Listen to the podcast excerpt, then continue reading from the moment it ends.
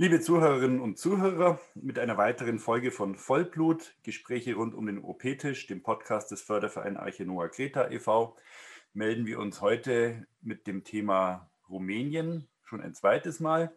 Bei uns im Gespräch sind heute Konstanze Haag, die Vorsitzende von Bruno Pet oder beziehungsweise dem Freundeskreis Bruno Pet e.V. und unsere Tierärztin Nina Schöllhorn, die die meisten von Ihnen vermutlich kennen, die auch seit Jahren in Rumänien sehr aktiv ist. Wir möchten heute ein weiteres Mal die Arbeit in Rumänien beleuchten und insbesondere auf die Zusammenarbeit zwischen unseren beiden Vereinen eingehen, die Entwicklung ein bisschen betrachten und schauen, wo wir heute stehen und wo wir vielleicht in wenigen Jahren auch gern stehen möchten mit unseren Projekten. Conny, Bruno Pet kennen vielleicht jetzt nicht alle unserer Zuhörer. Magst du den Verein mal in ganz kurzen Zügen vorstellen? Ja, das mache ich gerne, Gregor. Also Freundeskreis Bruno Pet e.V., hast du eben schon gesagt, ist wirklich ein wichtiger Punkt. Ähm, denn der Verein hat sich gegründet ursprünglich 2004 als Unterstützerverein für einen rumänischen Verein, der Bruno Pet heißt, ähm, mit dem wir inzwischen aber nicht mehr zusammenarbeiten, jetzt schon sehr lange nicht mehr. Da kommt es dann leider immer noch mal zu Verwechslungen und deswegen ist ganz wichtig das Freundeskreis vorne dran. Ja, wie ich eben schon gesagt habe, 2004 haben wir uns gegründet. Dort ging durch verschiedene Foren im Internet eine Notfallgeschichte aus einem städtischen Tierheim in Suceava.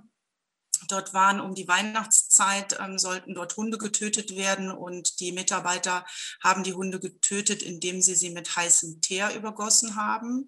Es gab dann eine Tierschützerin vor Ort, die eingeschritten ist und viele dieser Hunde retten konnte dann aber niemanden hatte, der ihr half und vor allem haben ihr die finanziellen Mittel gefehlt. Und so hat sich damals 2004 der Freundeskreis Bruno Pet gegründet.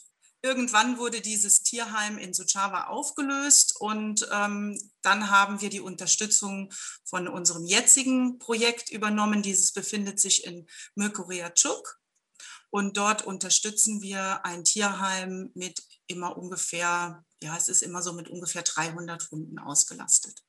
Jetzt kann man ja, glaube ich, sagen, dass ihr beide schon alte Hasen im Tierschutz in Rumänien seid. Ich glaube, diese Kastrationsaktion in Suceava 2006 oder 2007 war auch so mit einer der ersten, die der Tierärztepool für andere Vereine durchgeführt hat. Also wir arbeiten schlussendlich jetzt seit 14 Jahren, kann man sagen, mehr oder weniger eng immer wieder zusammen. Nina, wann war denn bei dir so der erste Kontakt mit dem Freundeskreis Bruno Pet entstanden? Also ich war vor zwölf Jahren zum ersten Mal auf einem Rumänien-Einsatz damals mit Thomas und Ines und unter anderem waren wir da auch in Mirkoreatschuk und ich glaube, das war auch wirklich der Moment, wo ich, ich weiß nicht, wo ich gesehen habe, okay, das ist mein Land, hier werde ich immer wieder kommen, hier muss ich einfach was machen. Also das waren ganz einschneidende Tage damals, dieses Elend dort, die ganze Situation, die hat mich so gefesselt. Und damals hatte ich auch viel dann schon mit der Meli zu tun vor Ort und irgendwie haben wir da so ein, ein bisschen einen Pakt geschlossen und gesagt, okay, wir geben, geben alles. Und seitdem bin ich einfach auch immer wieder nach Rumänien gekommen und konnte, konnte da einfach nicht mehr loslassen, ja. Jetzt fiel schon der Name Meli. Ich glaube, man muss Meli und Sabine auf jeden Fall beide erwähnen. Conny, wer sind Meli und Sabine? Meli und Sabine sind deutsche Frauen, die jetzt aber schon seit vielen Jahren, Meli wirklich schon ganz lange, ähm, Sabine inzwischen aber auch einige Jahre im Tierheim in Mirkoreatschuk leben und arbeiten.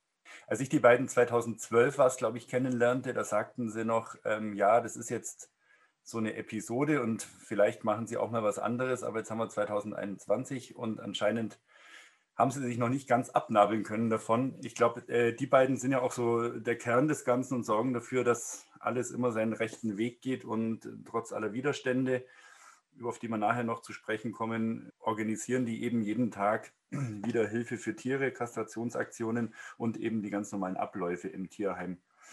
Jetzt sprachen wir schon oft über das Thema Tierheime. Auch ihr seid schlussendlich über Tierheime zur Arbeit gekommen, aber habt ich glaube, relativ bald erkannt, dass die, ähm, die Arbeit nach außen hin mit der Bevölkerung durch die Kastrationen ähm, der wichtigste Schwerpunkt der Tierschutzarbeit in Rumänien sein muss. War das so? Ja, wir haben von Anfang an gewusst, dass ähm, Tierschutz in Rumänien, ähm, wenn es darum geht, den Hunden zu helfen, nur stattfinden kann, indem man die Flut, die vor denen die Tierheime stehen oder die Flut der Hunde, die sich in den Straßen befinden, einfach versucht zu stoppen. Und da gibt es nur einen Weg, das sind die Kastrationen. Um mal ganz kurz auf die alltägliche Arbeit als Verein, der ja auf Spenden angewiesen ist, zu kommen. Äh, Conny, wie erlebst du das? Berichte über Kastrationsaktionen und Berichte aus dem Alltag im Tierheim. Was emotionalisiert mehr? Was ähm, begeistert die Menschen mehr? Und wo sind sie, sage ich jetzt mal, mehr bei der Sache und fühlen sich als Teil des Ganzen? Ja, das ist jetzt ein schwieriges Thema, was du ansprichst, Gregor. Ähm, die Menschen, wir haben immer wieder das Problem, dass die äh, Kastrationsaktionen, dass es schwierig für uns tatsächlich ist, ausreichend Spenden für die Kastrationsaktionen sammeln zu können. Ähm, das finde ich persönlich sehr, sehr schade. Viele Menschen lassen sich von traurigen Hundebildern, die in dreckigen Zwingern sitzen und äh, wo es dann heißt, das muss unbedingt gerettet werden, ähm, da lassen die sich eher ansprechen, das nimmt sie, das holt sie eher ab. Die Kastrationsaktionen hingegen wirken dagegen ja doch immer eher etwas sachlich. Aber ich möchte ganz bewusst hier sagen, dass für uns als Verein ganz wichtig ist, dass wir eben nicht nur Hunde irgendwo rausholen, die Hunde irgendwie nach Deutschland bringen, sondern dass wir wirklich versuchen, das Übel an der Wurzel zu packen. Nina, deckt sich das mit deinen Erfahrungen auch? Also du hast ja sowohl eigentlich dein, deine Hauptarbeit sind die Kastrationsaktionen. Du stehst Tag für Tag am OP-Tisch und eigentlich nur ein sehr kleiner Teil deiner Arbeit sind irgendwelche schlimmen Schicksale, die, äh, die man dann, über die man auch mal berichtet. Ist bei dir dann auch so, dass da stärker drauf reagiert wird als auf die eigentliche Mammutaufgabe, nämlich jeden Tag mit voller Konzentration am Fließband ein Tier nach dem anderen unfruchtbar zu machen, um die schlimmen Schicksale in Zukunft zu verhindern? Ja, auf jeden Fall. Also in dem Moment, wo ich irgendein äh, schlimmes Schicksal ähm, darstelle öffentlich, ähm, kommt ein großes Feedback und eine große Welle der Hilfsbereitschaft auch. Ich bin da ja auch sehr dankbar. Nur so können wir wirklich auch Notfällen helfen durch die Unterstützung. Aber klar, die, die Masse unserer Unterstützer, die sagen schon alle, ja, das ist super, dass ihr kastriert, aber so die Begeisterung kann man da irgendwie nicht äh, hervorrufen. Es ist halt ein, eigentlich auch langweilig. Ich stehe da nur am OP-Tisch und man sieht den einen oder anderen, einen Hund nach dem anderen. Das ist ja jetzt nichts, womit man sich dann irgendwie direkt identifizieren kann. Das ist das große Problem. In Rovinari haben wir jetzt allerdings die Erfahrung gemacht, äh, dort waren ja die Sabine und noch eine ehrenamtliche Helferin von uns vor Ort und waren ganz aktiv ähm, ja auch eingesetzt mit dem Einfangen der Hunde.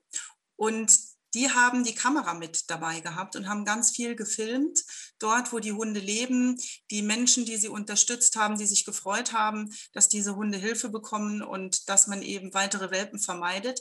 Und das wiederum ähm, hat sehr viele Menschen angesprochen. Einfach, glaube ich, weil sie auch das Gefühl hatten, mal so richtig in der Aktion dabei zu sein. Wenn du jetzt sagst, Nina, sogar für die Spender und die Leute, die uns begleiten, ist es, sind die Kastrationsaktionen eher langweilig. dann muss es ja insbesondere für dich ähm, am langweiligsten von allen sein, weil du ja tatsächlich jeden Tag isoliert an deinem Tisch stehst, die besten Jahre deines Lebens in Rumänien mit kalten Füßen verbringst. Wie motivierst du dich, jeden Morgen wieder den gleichen Ablauf anzustoßen? Also tatsächlich ist meine Arbeit nie langweilig und ich freue mich noch immer jeden Morgen, dass ich diese Arbeit machen darf. Das hört sich wirklich vielleicht komisch an, aber es ist tatsächlich so. Im Grunde sind es dieselben Abläufe immer, aber es ist nie, nie dasselbe, weil einfach wir haben mit so vielen äh, Hunde, Hunden zu tun, verschiedene Charaktere, verschiedene Geschichten, die diese Tiere mitbringen so dass es mit jedem Patienten, der zur Tür reinkommt, irgendwie interessant ist. Und es gibt auch immer neue Herausforderungen. Es gibt eben dann gesundheitliche Probleme besonderer Art, um die ich mich kümmern muss. Es ist so viel an Herausforderungen ringsherum um jedes Projekt, was äh, geregelt werden muss, was organisiert werden muss. Es ist nicht einfach, diese Projekte ans Leben zu bekommen und dann äh, am Laufen zu halten. Und es ist rings ums Operieren sehr, sehr viel anderes auch gegeben, sodass es nicht langweilig werden kann. Und ich habe halt wirklich die Motivation, dass ich jeden Tag sehe, wie dringend nötig diese Arbeit ist. Ich sehe ja die Flut an Welpen, die in den Tierheimen sitzen, die einfach keine Überlebens- oder sehr, sehr geringe Überlebenschancen haben. Und das alleine ist für mich persönlich die größte Motivation, weil immer wieder zu sehen, wie diese Welpen an Infektionskrankheiten oder an mangelhafter Versorgung in diesen ganzen vielen Tierheimen hier in Rumänien sterben, das ist für mich fast unerträglich und deswegen werde ich immer weitermachen. Ihr habt ja jetzt in den letzten 15 Jahren in Rumänien eine wahnsinnige Veränderung und Entwicklung in dieser ganzen Tierschutzszene sicherlich erlebt. Und wenn wir mal zurückdenken, vor 15 Jahren gab es noch nicht mal ein iPhone. Also wir haben nicht nur eine Veränderung der Tierschutzszene, sondern auch eine gleichzeitig eine wahnsinnige Veränderung der Art, wie wir kommunizieren und wie wir kommunizieren können, erlebt. Ähm, was hat das schlussendlich in Rumänien oder vielmehr, was war der Ausgangspunkt in Rumänien bei den ersten Einsätzen dort? Was gab es da für eine Vernetzung, für eine Szene und vor allem, was für Geschäftsfelder haben sich in Rumänien jetzt aufgetan durch diese massive Tierschutzaktivität, gerade seitens von Deutschen, Österreichern, Schweizern in diesem Land? Also ich erinnere mich sehr gut, dass als wir damals 2005, 2006 unsere ersten Aktionen in Rumänien gemacht haben, war das tatsächlich noch ganz, ganz anders. Du hast es eben angesprochen, die Vernetzung war gar nicht so vorhanden. Man hat die Menschen vor Ort gekannt, hat dort versucht, ein Projekt auf die Beine zu stellen. Es war unheimlich schwierig, überhaupt Kontakt zu anderen Vereinen zu finden, die auch in Rumänien tätig sind, damit man eben auch Erfahrungen austauschen kann, sich gegenseitig helfen kann. Jetzt hat sich das alles sehr verändert. Ähm, täglich findet man auf ganz vielen Seiten im Internet in den sozialen Medien immer wieder Bilder, Berichte über einzelne Schicksale oder über einzelne Projekte. Ähm, es werden sehr umfangreich Spender angesprochen. Es sind ganz, ganz viele Vereine inzwischen entstanden, die ähm, sich auf die Fahnen schreiben, in Rumänien Tierschutz zu machen. Wenn man eben ein bisschen dahinter schaut und sich die Qualität der Arbeit anschaut, dann gibt es dort sehr große Unterschiede. Ich glaube, Nina, da kannst du auch was zu sagen. Ja, also es, es ist halt eine große Menge, wirklich eine erstaunlich große Menge an Vereinen in diesem Land hier. Ähm, ja, der Schwerpunkt bei einem Großteil davon ist halt wirklich, die Hunde zu retten und dann nach Deutschland oder ja, in andere europäische Länder zu bringen und zu vermitteln. Zum einen ist es da halt oft nicht ganz so qualitativ, sage ich jetzt mal, wie man sich Tierschutzarbeit gern wünschen würde, dass die Hunde wirklich auch richtig gesund sind, optimal vorbereitet sind, dass die Beratung von den neuen Familien stimmt, die Platzkontrollen, die ganzen Abläufe in der Vermittlung sind manchmal wirklich mangelhaft. Auch dann, was die Transporte angeht, gibt es ja immer wieder Probleme, jetzt aktuell auch, dass Transporte gestoppt werden was halt dann allgemein wieder auf die ganze Tierschutzarbeit in Rumänien zurückfällt. Also das ist aus meiner Sicht mal ein Problem. Und das andere ist halt wirklich, dass viele Vereine nur Hunde retten und nicht gleichzeitig kastrieren. Und dann, ja, dann können wir ewig, ewig weiter retten, weil es ändert einfach nichts und wir können den, den Hahn nicht zudrehen auf diese Art und Weise und werden immer weiter mit Hundeelend konfrontiert sein. Und das ist halt das, wo wir deutlich sagen, das macht keinen Sinn. Also wir müssen unsere Energie und auch unsere finanziellen Ressourcen so gut wie es geht eben für die Kastrationen einsetzen, um so irgendwie Herr werden zu können, diesem Elend. Anders, anders wird es nichts werden.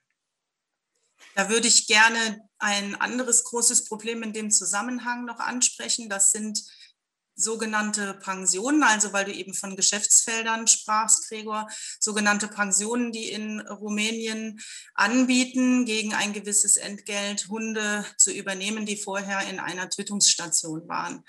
Und es wird dann vielfach damit geworben, äh, für einen Betrag XYZ können wir den Hund aus einer Tötungsstation auslösen.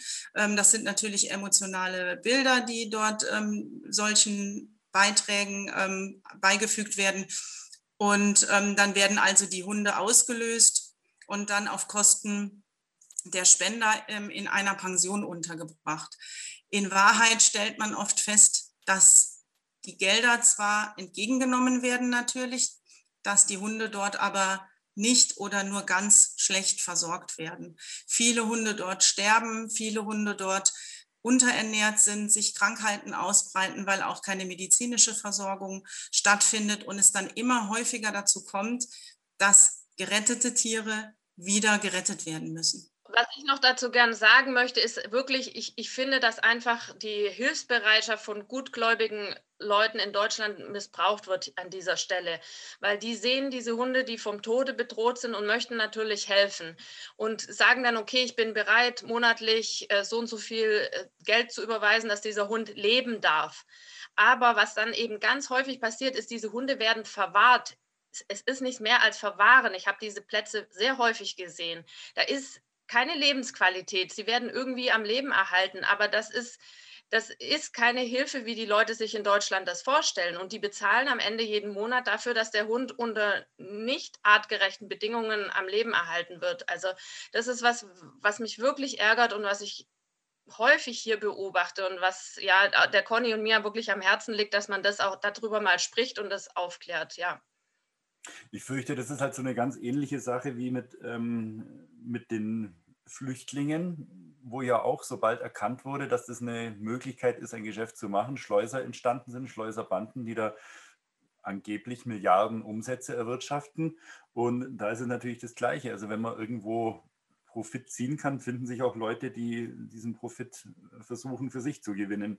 Ganz kurz würde ich noch ähm, dazu sagen, wie profitabel wirklich dieses Geschäft auch hier ist in diesem sehr armen Land, weil in den Pensionen ist um die 40 Euro ist normal pro Hund pro Monat, was die bekommen. Und wenn die dann mehrere hundert Hunde dort haben unter sehr improvisierten Bedingungen und die dann häufig auch nur mit Essensresten, ganz häufig mit Brot nur füttern, dann haben die nicht allzu viele Ausgaben pro Hund im Monat. Und wenn man das dann auf diese Masse an Hunden hochrechnet, dann ist es natürlich ein gutes Geschäft hier in Rumänien und sehr verständlich, dass da viele drauf äh, angesprungen sind und dann mal eben schnell so eine Hundepension hochgezogen haben. Ich möchte mal kurz einen kleinen Schritt zurückgehen, Nina. Was ist eigentlich eine Tötungsstation, weil der Begriff gerade vorhin gefallen ist? Ja, das, das Wort Tötungsstation, das ist, glaube ich, eher so unter Tierschützern entstanden. Im, im, in Wirklichkeit sind es die öffentlichen Tierheime die öffentlichen Shelter, die es hier halt gibt. Jede Stadt hat ja einen Vertrag mit meist einer Firma, die sich um das Hundeproblem kümmern muss. Und alle Hunde, die eingefangen werden, müssen halt in so ein Shelter gebracht werden. Und dann ist es so, ja, was passiert mit denen? Und es war halt dann bis vor einigen Jahren überall eigentlich so, dass sie nach gewisser Zeit getötet wurden. Ähm, oder man hat sie halt sich selbst überlassen, dass sie letzten Endes nicht richtig gefüttert und versorgt wurden und dann gestorben sind. Da ist jetzt natürlich sehr viel Aufmerksamkeit drauf gefallen durch die ganzen Tierschutzvereine und es ist, ja, es ist halt so, dass jetzt diese Hunde ganz viel Aufmerksamkeit bekommen und man die auch sieht über Facebook und dementsprechend halt viele Leute jetzt versuchen, diese Hunde zu retten, bevor der Tötungstermin abläuft. Ja. Jetzt ist ja Rumänien ein relativ großes Land mit wahnsinnig vielen kleinen Städten. Das heißt, in jeder Stadt ist in irgendeiner Form, muss man davon ausgehen, so eine Einrichtung, wo irgendwie Hunde verwahrt werden, Hunde eingeschläfert werden und sonstiges. Aber was ist dann die Lösung? Also wir sprechen ja von einer Vielzahl an, an Brennpunkten und an den wenigsten ist vermutlich jemand, der, der sich des Problems ernsthaft annimmt und eben versucht, durch Kastrationsprogramme, durch Zusammenarbeit mit der Stadtverwaltung wirklich was vorwärts zu bringen. Was, was ist die Lösung? Nur die Kastrationsprogramme können die Lösung sein. Es kann auch nicht die alleinige Lösung sein, dass ähm, Vereine aus anderen Ländern diese Kastrationsaktionen ins Leben rufen und durchführen, sondern ich denke, wir müssen wirklich dahin kommen, dass wir Hilfe dabei leisten, dass sich das eben auch im Land entwickelt. Jetzt sind wir ein bisschen vom eigentlichen Thema abgekommen, nämlich die Zusammenarbeit zwischen Bruno Förderverein Achenoa Kreta e.V. Aber lass uns doch jetzt mal rüberschwenken. Ähm, wie ist denn eure Realität in Mirkureatschuk, kurz MC genannt, so sagen wohl die meisten, die ein bisschen eingeweiht sind. Ähm, wie stellt sich da die Zusammenarbeit mit den Behörden, mit der Bevölkerung da, die Akzeptanz? Was waren da so die, die großen Hürden, die ihr nehmen musstet oder habt ihr jeden Tag immer noch neue Hürden vor euch? Wir haben in der Tat äh, jeden Tag immer neue Hürden vor uns. Ähm, die Zusammenarbeit mit der Bevölkerung, das hat sich eigentlich sehr positiv entwickelt. Äh, wir haben viele Tierschützer inzwischen auch vor Ort, ähm, die uns unterstützen, haben Pflegestellen, die ähm, uns helfen. Das funktioniert wirklich von Jahr zu Jahr besser. Ein großes Problem ist tatsächlich das Thema Kastrationen. Ähm, wir konnten früher auch im näheren Umfeld von Mirkurea Tschuk in verschiedenen kleineren Ortschaften Kastrationsaktionen ins Leben rufen. Und leider haben wir seit einigen Jahren zunehmend mit dem Widerstand durch die dort niedergelassenen Tierärzte zu kämpfen. Das bedeutet, die Kollegen vor Ort haben Angst, dass ihr ihnen die Butter vom Brot klaut? Ja, die Kollegen vor Ort ähm, sind der Meinung, dass man ihnen damit Arbeit wegnimmt und dass es eigentlich ja ihre Aufgabe wäre. Das Problem ist natürlich, dass sie die Kastration nicht kostenlos anbieten können oder auch nicht zu einem kleinen, erschwinglichen Preis. Dürfen sie ja auch gar nicht.